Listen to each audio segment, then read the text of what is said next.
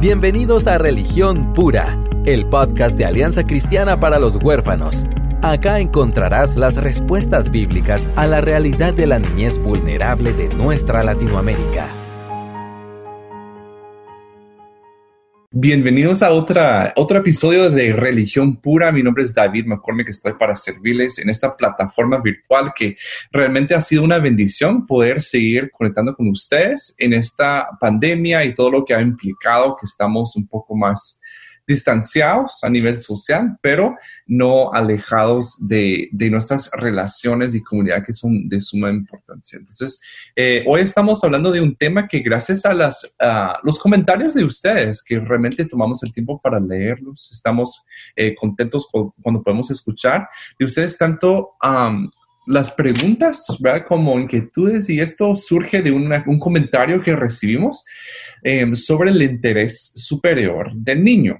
¿Verdad? Que este, eh, si ustedes han trabajado un poco con la, niñez y adolescencia, seguramente lo han oído o lo han visto en algún lugar. Si han leído alguna ley, eh, también seguramente ya la vieron, pero hoy eh, tengo a, Claudia Luján conmigo, que también ya ha estado en este podcast con anterioridad, y ella realmente maneja mucho este tema. Me gusta mucho porque yo creo que ella logra sacar un concepto de, una esfera en donde no entendemos muy bien y lo logra aterrizar y aplicar de una manera muy práctica. Entonces yo quisiera pues dar la bienvenida a Claudia. Gracias por estar con nosotros, Claudia. Hola, ¿qué tal? Qué bueno podernos conectar aún por esta vía. Eh, pues como he estado es como, no sé si la respuesta corta o la larga, pero en términos generales eh, aprendiendo. La verdad es de que aprendiendo y, ah, sujetándonos lo más que podemos de Dios. Y ya yo ya no oro que se pase, de verdad. Yo ya solo mm. oro que el corazón en medio de la angustia y la, y la incertidumbre eh, mm. reconozcamos y entendamos que sí es seguro, ¿verdad? Entonces, mm ya, ya ahora ya en mis oraciones ya es raro cuando menciono, ¿verdad? Entonces, eh, eh, hemos aprendido eh, a, a como ir equilibrando un poco de trabajo, trabajo en casa, maestra, cómo pasar de limpiar los baños a hablar del interés superior del niño, porque también toca. Entonces, también bromeo que, que ya tengo un vínculo con mi, con mi lavatrastos, entonces. una, una relación más íntima. Sí, yo de verdad ya lo veo y, conoce tanto de mí. Entonces, la verdad es de que es interesante, la, no van a creer, pero la mayoría de, doy clases en, la, en dos universidades, entonces a veces tengo que preparar un material o algo y a veces veo mis videos, pongo mi tableta en lo que estoy lavando tastas y después ando ahí como con mis audífonos tratando de adelantar trabajo. Entonces, no sabía que, podía hacer eso, así que ha sido interesante. Sí, cada quien eh, innovándose, ¿verdad? O sea, viendo la forma en que, que seguimos adelante. No, y para que sepan, también no la introduje muy bien, pero Claudia, yo la conocí a Claudia hace, uh, ¿cuántos años serán, Claudia? Como 10. Pero luzco igual. Vamos al punto de luzco hasta mejor estamos, pero no. Pero ella trabaja, es trabajadora social de profesión, em, ya tiene una maestría. Em, ¿En qué es la maestría, perdón, Claudia? En proyectos, en el diseño de proyectos con enfoque social. Excelente. Entonces, yo, yo le conocí a Claudia llevando un caso que yo estaba trabajando en un lugar de protección y ella, pues, de parte de la Misión Internacional de Justicia, IJM, por sus siglas en inglés, que realmente es una organización que también vale la pena seguir. Em, también, no sé, de parte, eh, ellos, ellos hacen un trabajo excelente en muchas partes del mundo y ahí es donde conocí a, a, a Claudia en ese, en ese en ese campo. Entonces, em, pues de ahí, como dice, es catedrática en, diferentes universidades, la San Carlos y la... Em, Universidad del Istmo, UNIS. Del Istmo, sí. Buenísimo. Aquí, ahí en Guatemala. Em, y también ha estado con nosotros en diferentes momentos porque realmente tiene mucho conocimiento y no solo conocimiento, como hablaba, de como un entendimiento conceptual, pero también tiene muchísima práctica. Ella realmente es una voz a favor de los niños eh, y las niñas y adolescentes. Así que em, vamos a, entrar un poquito en el tema de que si yo te preguntara, Claudia, ¿por qué es importante que estemos hablando de esto? O sea, realmente, aparte de que yo pueda entender algo que leo una, una ley, ¿por qué es importante que tengamos un, concepto, eh, por lo menos básico, de qué es el interés superior del niño? Claro. El, bueno, primero es que no podemos defender algo que no entendemos, ¿verdad? Eh, y también nos pasa lo de el cuento de Alicia en el País de las Maravillas, que resulta que cualquier lugar, cualquier camino nos lleva porque no sabemos ni a dónde vamos. Entonces nos puede pasar mucho con el interés superior del niño. Resulta que es cualquier cosa porque yo no, yo no sé bien qué es, ¿verdad? Em, algo que a mí me, me, me gusta como remarcar es de que yo no, no soy experta ni tampoco conozco toda la terminología eh, jurídica. La verdad es que si hay alguien con alguna expectativa de que hoy sí me van a mencionar artículo por artículo y la historia de estos, eh, pues no, la verdad es que no, no va a ser así, sino más bien si quiero partir desde mi propia ignorancia y desconocimiento. Yo llevo pues más de 10 años trabajando en casos y yo escuchaba mucho el interés superior del niño y lo escuchaba tanto que eh, resolvían eh, eh, tomando como base el interés superior del niño, hacían, dictaban tal medida tomando como base el interés superior del niño y a veces cuando yo tenía que hacer algunos informes para audiencias o incluso informes de reparación digna, como se le llama en Guatemala, que es un tipo de informe cuando un niño ha sido vulnerado en, en algún derecho y el sindicato tiene que hacer un pago o una restitución, ¿verdad? Eh, entonces me tocaba hacer eso y me decía, sí, solo agregarle que por el interés superior del niño. Y yo siempre con mi mente un poquito rebelde y curiosa decía, no, es que yo no voy a usar un término que yo no termino de entender. Eh, y si ustedes lo ven en la Convención de los Derechos del Niño, me parece que es porque por acá tengo un mi chivo, la observación número 14, habla, habla, si ustedes quieren toda la base legal, vayan a la Convención de los Derechos del Niño y la observación 14, etcétera. Ahora, si quieren como una versión más light y más cómo lo podemos aplicar, pues entonces sigan escuchando este podcast porque la verdad es de que partiendo que yo no entendía qué era el interés superior del niño, me di a la tarea de investigar al respecto, porque no puedo defender algo que sencillamente no conozco. Claro, no, y de verdad, eso siento que tiene aplicación para tantas cosas y hoy estamos aterrizando en esta, pero en sí como de una forma que, que trabajamos, que a veces hay, hay, como una expectativa que nosotros sepamos todo el lenguaje y que entendamos 100% y una persona que empezó hoy ya entiendan todas estas cosas, cuando sinceramente eh, yo no sé, yo también he buscado y, vamos a ver como un par de ejemplos, pero tampoco es que hay una definición que todos estamos de acuerdo, ¿verdad? O sea, no hay algo en común como un, um, con estas frases que a veces usamos y sabes dónde lo veo también. O sea, eso es como que otra, en, otra, en otra área. Pero en nuestra vida cristiana también solemos usar frases que a veces incluso creemos que vienen en la Biblia y resulta que no, eh, pero otras frases o conceptos o palabras eh, que, ni siquiera entendemos muy bien qué estamos diciendo, pero suena bien y lo escuchamos mucho, así que voy a seguir ahí, ahí, como que dejándolo en mis conversaciones, ¿verdad? Em, como sal y pimienta, y las voy como usando en mis conversaciones porque así pues van a creer que soy más inteligente. Entonces yo creo que el interés superior del niño ha sido así, hasta que alguien nos dice, una persona más inteligente nos dice, ¿y para ti qué es el interés superior del niño, verdad? Entonces, tal vez partiendo de ahí, ¿cómo es la forma que tú explicas esto? Entonces ahora pues entendiendo que, mucha gente ni siquiera sabe qué significa. Primero, yo creo que todos vamos a estar de acuerdo en que es un término altamente utilizado, pero poco comprendido. Eh, en lo personal y sin ser experta en esto, yo lo veo como un marco de actuación en algún momento, de verdad, hace un par de días cuando me invitaron a grabar el podcast, yo también pensé como, es que se parece a muchos conceptos cristianos, pero yo pensé que iba a sonar como hereje, entonces como ya David lo dijo, entonces ya lo puedo remarcar. Lo, lo, que iba a decir es que para que sepas, algo que nosotros ya pusimos nuestra dirección en el callejón de las trompadas, porque aquí ah. entramos a hablar temas de que a veces diré como, ay, no, qué pena, o no hablamos de eso, pero nosotros pues aquí estamos para tocar esos temas. Así que adelante. Ah, bueno, entonces pueden escribir sus quejas, comentarios al correo de David. Eh, es mío. Ajá. okay. Bueno, entonces yo he visto que a veces en, en el ambiente cristiano decimos, bueno, pero es que fue tan compasiva, pero ¿qué es compasión? o es que es una mujer piadosa, pero ¿qué es piadosa? O es que es sabia. Pero ¿y cuál es la diferencia entre sabiduría, entendimiento y conocimiento? Porque los tres los usa proverbios, ¿verdad? Entonces, yo en sí como creo que la ignorancia no es tan mala porque esa es la que nos hace buscar, ¿verdad?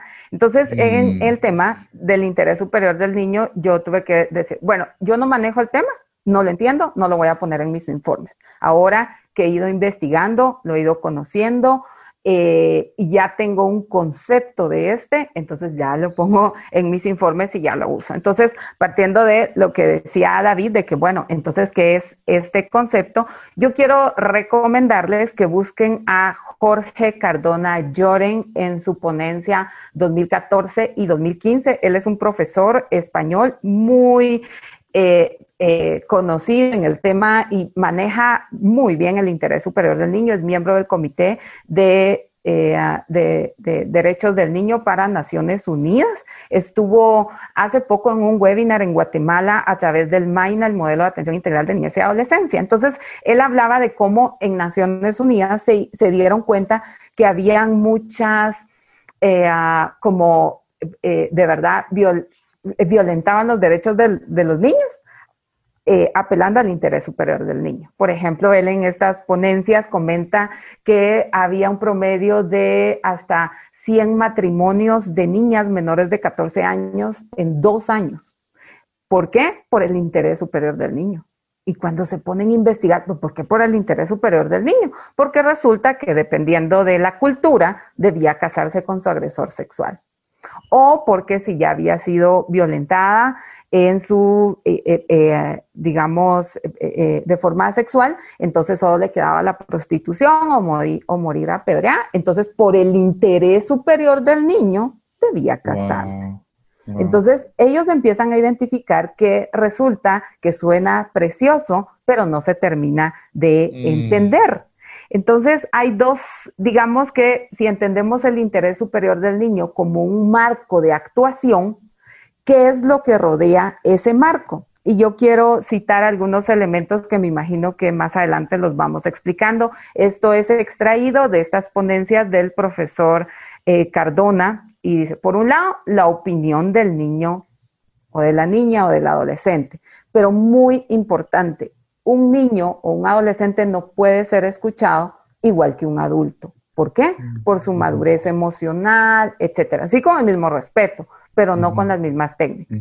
Número dos, la identidad en cuanto a si es niño, si es niña, su religión el cuidado y protección necesaria, digamos la crianza afectiva, situación de, de, vulnerabilidad, si es un chico con alguna discapacidad o con alguna condición en especial. Por ejemplo, en Guatemala y en otros eh, países latinos que nos escuchen donde hay tantas eh, eh, etnias o grupos, como le llaman, minoritarios, ¿verdad? Grupos indígenas también, derecho a la salud y derecho a la educación. Entonces, mm, estos son, digamos, los elementos que norman el marco del interés superior del niño. Ahora, dos puntos interesantes. Número uno, no hay jerarquía.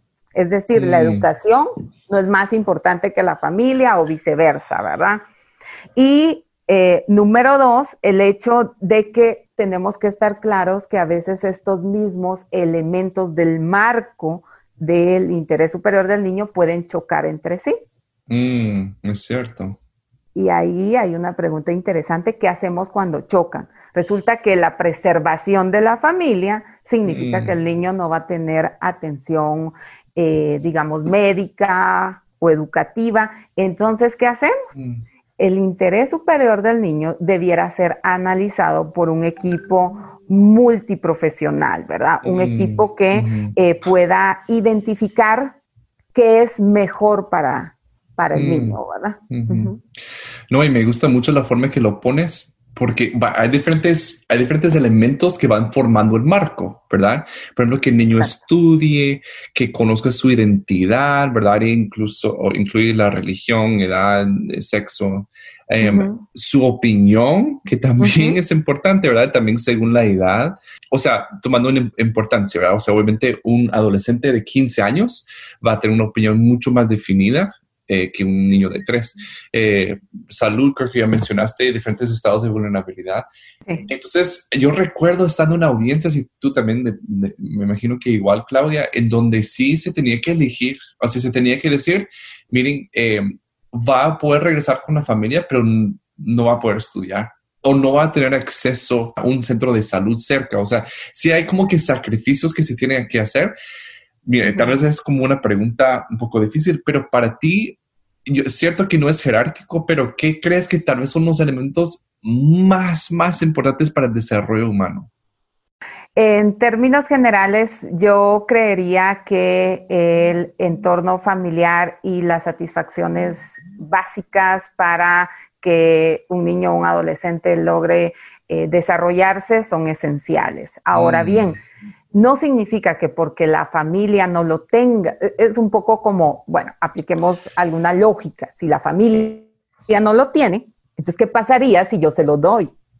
¿Verdad? Por ejemplo, una, mm. beca educativa o teníamos el caso de un niño con VIH, entonces el juez dijo, bueno, usted es recurso, pero antes va a ir a capacitarse a X o Y lugar sobre VIH, qué es, cómo se transmite, cuáles son los, los cuidados, etcétera. Entonces, primero se va a ir a capacitar en eso y se va a preparar para recibir al niño. Mm, Entonces, es ahí donde eh, lo, que, lo que básicamente tenemos que ir identificando es que cuando estos elementos chocan entre sí, tenemos que ir sopesando qué podemos dar, qué se puede apoyar para que se mitiguen los elementos que no se cubren, digamos, entonces ya no va a mm. ser una eh, ya no va a ser la educación el problema o la salud, sino eh, vamos a procurar el compromiso de la familia para esto y vamos a, a facilitar esto otro, ¿verdad? Y es mm. ahí donde es tan importante la iglesia, la comunidad,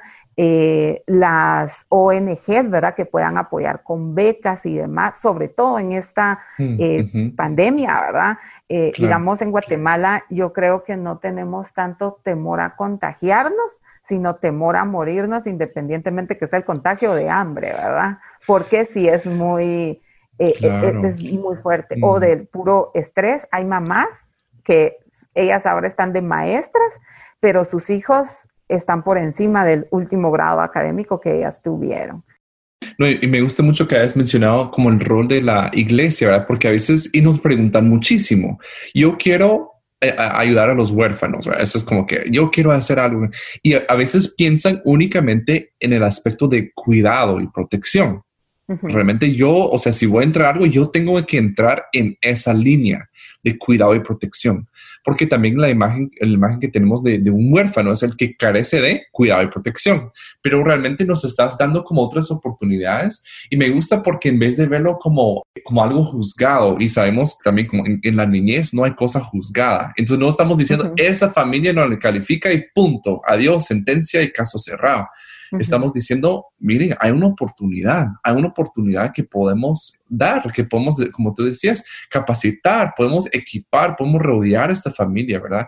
Eh, yo creo que para la iglesia eso es algo muy, es un cambio que tiene que pasar, de que como, bueno, si voy, voy a interactuar, yo tengo que ir a o adoptar, o yo tengo que ir a servir en un hogar, cuando realmente, realmente hay diferentes puntos de entrada que, como tú decías, y qué tal si das una beca, ¿O qué tal si tú pagas una clase para que la mamá tome un curso de, floristería?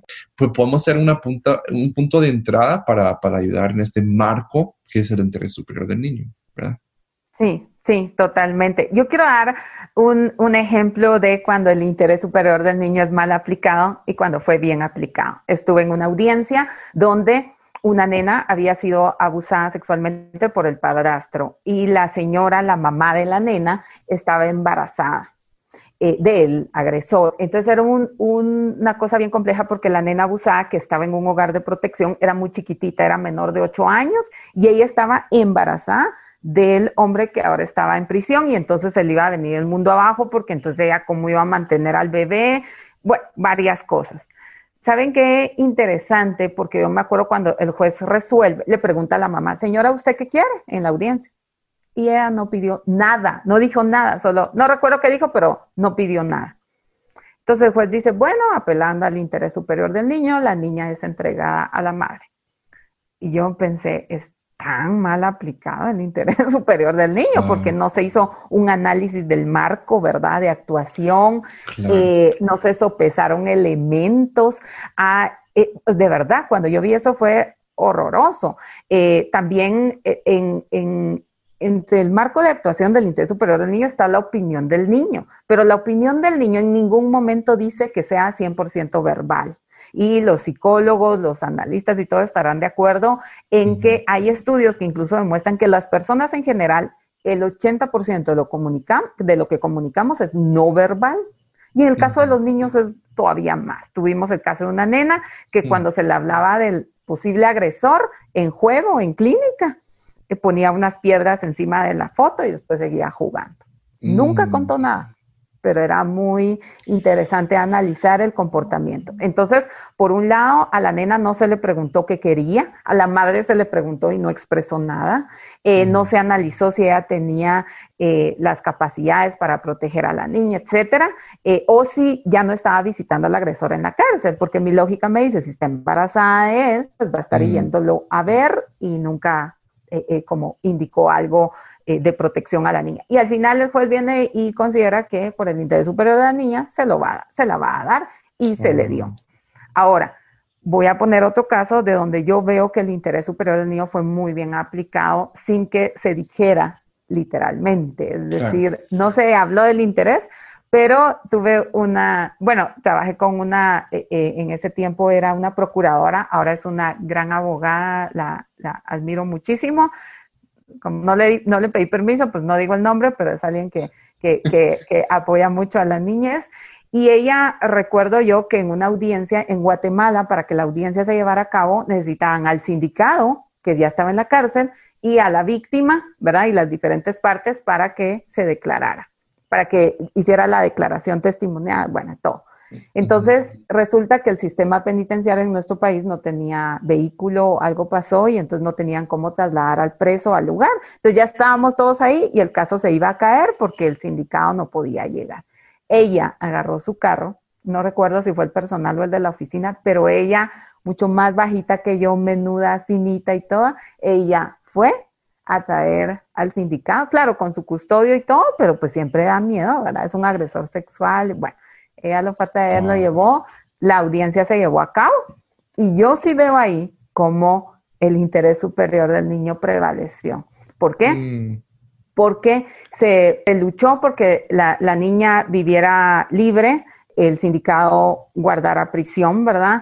Eh, también escuchara de qué se le estaba acusando, y yo todavía le digo, mira, y no te dio miedo. No, fíjate que cualquier cosa, yo cargaba una sombría en el copiloto, ¿verdad? No sé para qué le iba a servir, pero como seguridad. Entonces, eh, yo sí veo ahí como cuando, porque a veces nosotros decimos, bueno, pero yo no soy abogado, a mí que me interesa el concepto, para que nosotros podamos defender el interés superior del niño, lo tenemos que eh, entender. Es un marco de mm. actuación uno no se expone por encima de otro, no hay jerarquías. y también es, es importante que en nuestro campo lo conozcamos y sobre todo, si somos profesionales en el campo, debemos de eh, eh, conocer al respecto, si no, no lo vamos a poder defender. Y algo muy importante, el interés superior del niño justo tiene esa palabra de superior porque éste se pone por encima de cualquier otro mm. interés. Y yo lo he visto en las declaratorias de adoptabilidad. Cuando luchamos porque un niño sea declarado en adoptabilidad, ¿sabe qué va encima? El interés de la madre de seguir siendo madre. Por encima de que este niño necesita una familia, a mm. veces se pone el que la mamá se puso a llorar y dice que no está segura y que no quiere y que, etcétera. Pero aquí en Guatemala, para quienes conocemos más al respecto, sabemos que a veces sí son por las condiciones, pero eh, muchas veces es porque mm bueno, muchas razones, pero ah, hay, hay mamás que incluso ya ni se presentan a las audiencias, eh, etcétera, ¿verdad? Entonces tenemos que luchar o fueron abandonados totalmente los chicos, entonces tenemos que luchar para que se restituya su derecho a la familia. Pero a veces no, vamos a dar otro tiempo más para que se investigue todavía más, que está bien, pero no después de siete años, no después de cinco años, no después de mm. años de verdad. Entonces, a veces, pese a que es el interés superior del niño, este se pone por encima de cualquier otro interés, de mi interés como trabajadora social, de que X o Y niño esté en X o Y programa, del interés de la madre porque quiere seguir siendo mamá, aunque no lo cuide. Entonces, mm, esa es la parte que también tenemos que entender, ¿verdad? Claro, no, y algo también que resalta en ese ejemplo que diste, este, los ejemplos, y ahorita que lo hablabas, es que ese interés, superior del niño, no es de, de, los niños, porque también como se entiende que es algo subjetivo, que no todo, en todos los casos va a ser lo mismo, Hay que tomar incluso eh, en contexto eh, eh, ocho años que han pasado, eso cambia las cosas. No es como una decisión fría y me gusta mucho porque también es como un principio bíblico ¿verdad? que se refleja en la, ciencia jurídica y social, pero realmente en la multitud de consejos hay sabiduría.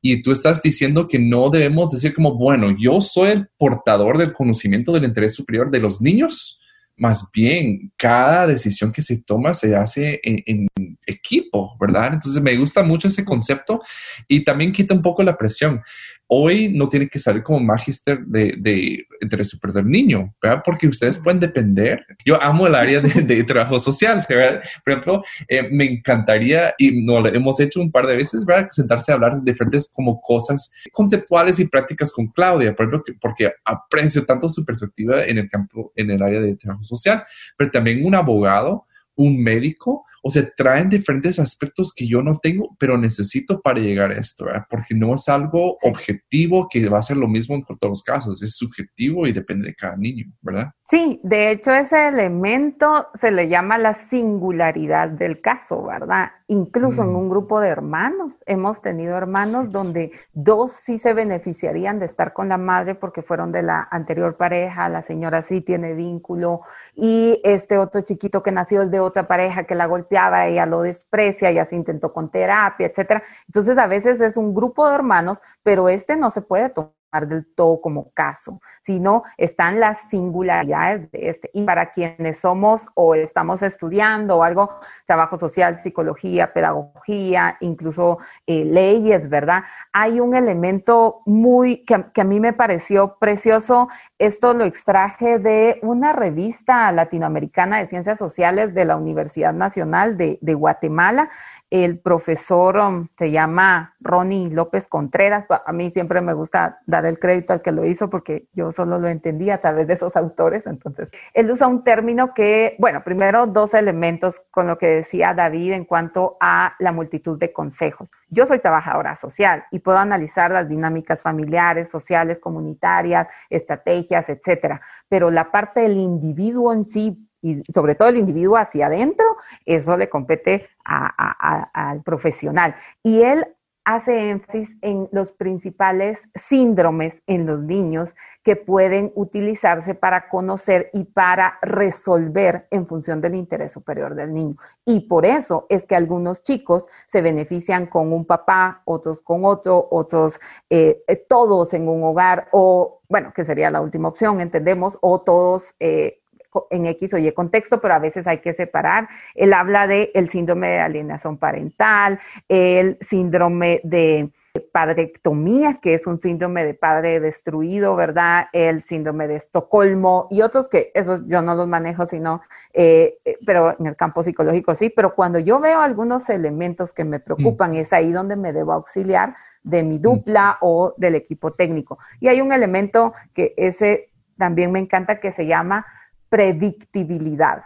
Nosotros como profesionales tenemos que tener la capacidad de lograr analizar y en términos generales poder predecir qué tan protegido, qué tan resguardado, qué tan beneficiado va a estar este niño o esta niña en este contexto. No se trata de que saquemos nuestra bola de cristal, se trata de que usemos nuestra ciencia eh, en esto y entonces vamos a ver, bueno, si es una mamá que ha tenido eh, diferentes parejas y, es, y no ha aceptado la terapia, no ha acudido a las reuniones, entonces, pues vamos a, pensar, vamos a predecir, vamos a usar esa predictibilidad para ver que difícilmente este niño va a estar protegido. Pero versus es una mamá que tenía cierto comportamiento y ahora ha ido cambiando, etcétera. Entonces podemos ver cómo el niño fue vulnerado, no se respetó su interés superior, pero ahora eh, eh, puede ser con, la, con el apoyo X o Y profesional y con la comunidad, la iglesia, ¿verdad? Cómo mm, puede eh, predecirse o, y procurarse una protección y velando por el interés superior del niño. ¿verdad? Mm, sí, no, me gusta mucho esa parte. Yo creo que es un elemento que, que, toma un poco de tiempo también para predecir y hay que conocer el contexto, ¿verdad? Yo, para poder predecir y regresamos también al contexto individual del niño, ¿verdad? Hay, elementos que tenemos que conocer y me imagino que en este tiempo de COVID, que no se puede hacer tanto trabajo en campo, se pierde un poco de esto, ¿verdad, Claudia? De conocer el contexto o las cosas particulares de, las casas. No sé si tienes como un consejo o algo para las eh, trabajadoras sociales o las personas que nos escuchan que, que han trabajado en esto, algo para no perder el norte en este tiempo y no desanimarse. Sí, bueno, para los profesionales o quienes estén en el campo, a veces no es que ya tengan la profesión, están estudiando y son promotores sociales, ¿verdad? Etcétera. Sí creo yo que podemos migrar o adaptar algunos eh, instrumentos, algunos procesos a esta nueva era virtual. Es bien complicado, sobre todo si me escuchan en países en condiciones socioeconómicas similares a Guatemala. La mayoría de la población pues no tiene el acceso a la tecnología o no la sabe utilizar. Pero creo que nosotros podemos enseñarles a utilizarla, ¿verdad? Y a veces lo que íbamos a invertir en gasolina, quizá lo podemos invertir en algún teléfono o en saldo para la persona y que pueda recibir mi llamada. Entonces yo creo que podemos buscar algunas estrategias así. Quizás antes debíamos visitar cada 15 días y ahora pues intentemos con el distanciamiento, las medidas y todo, si es posible, una vez eh, cada bimestre, etcétera. Algo eh, que, yo sí creo de que debemos documentarnos. Si quieren conocer más del interés superior del niño, pues más adelante vamos a tener la cumbre donde vamos a platicar más al respecto. Y si quieren eh, alguna eh, bibliografía, pues pueden escribir a las eh, redes y con mucho gusto se les estará enviando. Pero vamos a tener un tiempo para hablar más a profundidad del interés superior del niño y también vamos a tener algún tipo de taller o plenaria de cómo adaptar lo que ya hacíamos a una nueva forma de hacerlo, ¿verdad? Eh, sí. veo yo que hay mucha necesidad, sobre todo los casos están teniendo mucha dificultad en la interacción en casa, porque eh, es diferente que yo me encierre en mi casa donde hay ventilación, hay diferentes ambientes, yo oigo una música acá, pero cierro la puerta y ya no se oye allá, tengo calentador, entra el sol, huele rico y mi piso está estable y todo. Esa es una condición que pocas familias la pueden tener. La mayoría de familias están en hacinamiento, hay calor, hay cortinas rotas, láminas, piso de tierra, los perros callejeros que no se sabe si son de la casa o son callejeros porque entran y salen, eh, el vecino conflictivo, ¿verdad? El irrespeto, la basura, los servicios que no llegan. esa es la realidad de la mayoría de familias en los países de América Latina y del Caribe. El confinamiento tiene otro sabor cuando se vive con esa pobreza. Y es ahí donde como iglesia y como comunidad debemos de ver cómo apoyar, ¿verdad? Gracias por mencionar eso, porque de verdad yo creo que a veces escucho los problemas o los retos más grandes son, o sea, ya no hay nada que ver en Netflix o ya no tengo nuevas recetas para de, hacer pasteles, ¿verdad? O sea, son, son retos, pero gracias por mencionar eso, porque como dices, la mayoría quizá de personas, por lo menos en Guatemala, en una habitación, ¿verdad? Y hay varias personas durmiendo en un mismo espacio y no pueden salir de su casa o hay toque de queda, pues ya, ya se ha ido aliviando un poquito esto, pero por, eran meses de que no podían salir. ¿Y qué haces con niños chiquitos? ¿Y qué haces con, bueno, con todas las edades, verdad? Pero sí, realmente sí nos abre un poco la, la mente para entender a estas personas que están pasando tiempos difíciles. Y lo vergonzoso era llamar uno, y yo digo porque yo lo hice, de verdad lo digo en una condición vulnerable, humilde, no porque ya sepa, ahora ya sé que no era una buena idea. Yo llamando y, y, la pobre señora con un muchachito aquí, no caía agua, que el calor, eh, si era en el área rural de Guatemala, es decir, fuera de la, del casco urbano, las radiopatrullas pasaban diciendo que ya era hora para entrarse. ¿Qué es lo que pasa con los niños que han estado en hogares? ¿Quiénes los trasladaban? La policía. Muchos ah. niños tenían mucho miedo y las, la mamá, hubo una mamá que me dijo, ay, mire, señor, yo para que el niño me haga caso, yo le digo, si no te apuras a sentarte, la policía te va a llevar. Y había mucho temor en eso. Y la seño social, o sea, yo llamando para ver si está cumpliendo con todo, ¿verdad? Entonces, ¿qué, ¿qué pasó? Yo empecé a aterrizar y yo dije, no, no es justo. Entonces le dije, señora, dígame, ¿qué es su mayor preocupación? Mire, señor, mm, es mm, que yo yo medio sé leer y escribir, mi hijo está en primero primaria, está en un colegio privado porque lo habíamos becado, ¿verdad? Pero para él es como la universidad, ¿verdad?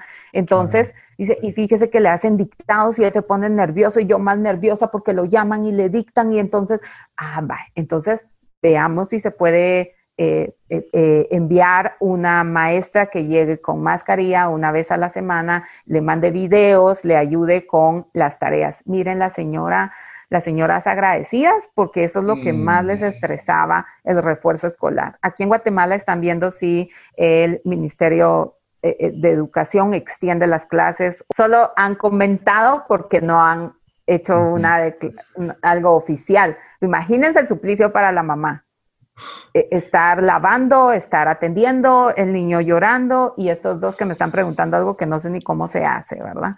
Entonces, mm.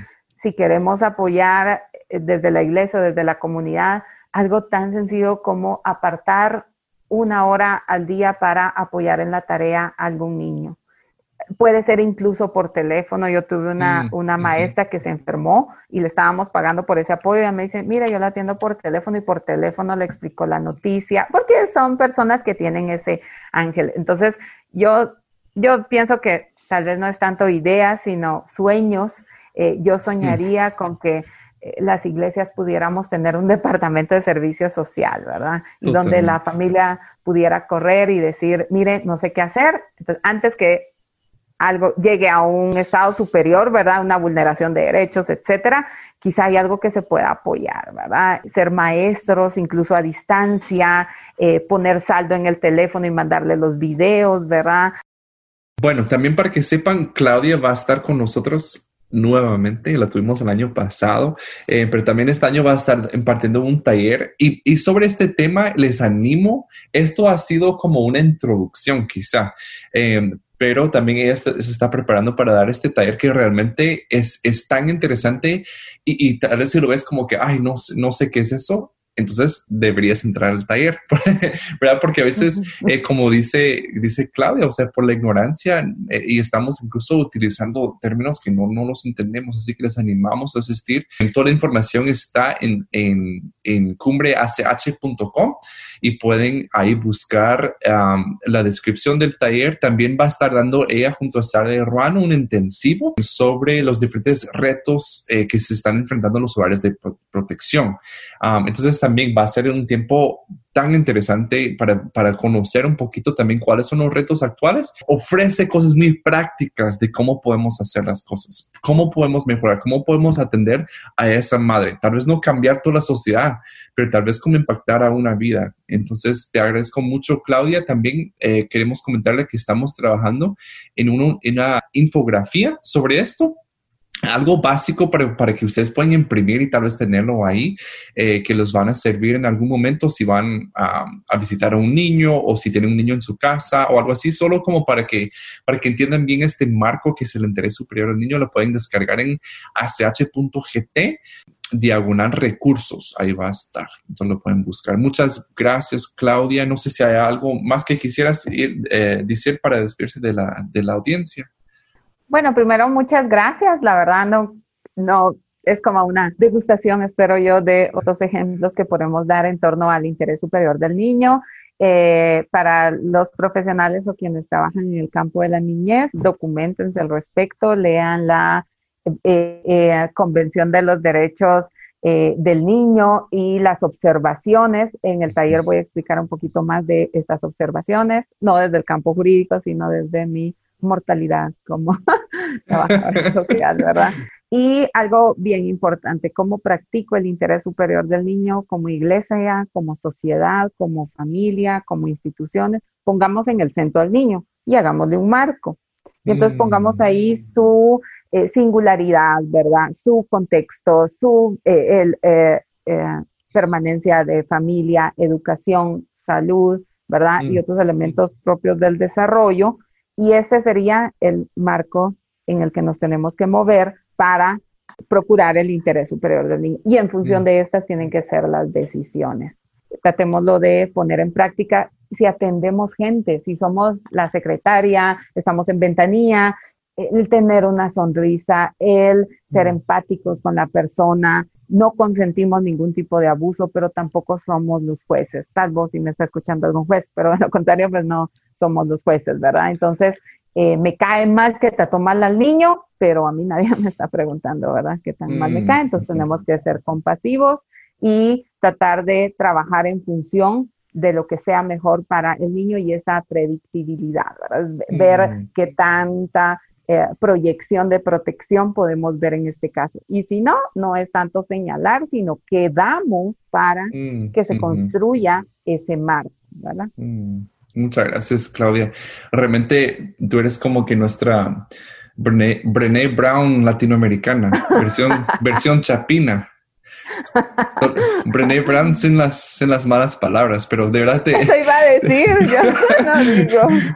No, pero muchas gracias, Claudia. Realmente agradecemos mucho tu disposición, tu, tu, sabiduría, tu humildad en todo esto y vamos a estar viéndonos y eh, nuevamente les invitamos a la cumbre. Eh, se pueden inscribir, ¿verdad? También lo vamos a estar transmitiendo en Facebook y en YouTube, así que nos vemos aquí la próxima vez. Gracias por acompañarnos en Religión Pura, el podcast de Alianza Cristiana para los Huérfanos. Alabamos al Dios de la Biblia quien nos adoptó en Cristo para habitar en familia. Y agradecemos la generosidad de Radios Frater, quien nos recibe en sus estudios para realizar esta producción. Hasta la próxima semana.